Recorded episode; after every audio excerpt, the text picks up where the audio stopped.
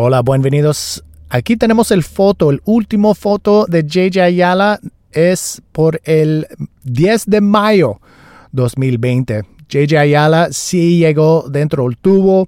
Puedes mirar de sus manos están puestos perfecto. Y no sé si, si la tabla está en el agua. Su cuerpo sí está, pero yo, yo necesitaba salir de esta ola porque ya, ya me está pasando y yo no puedo tomar otra foto, pero parece que sí llegó dentro del tubo el JJ Ayala con este increíble ola en la costa oeste de Oahu.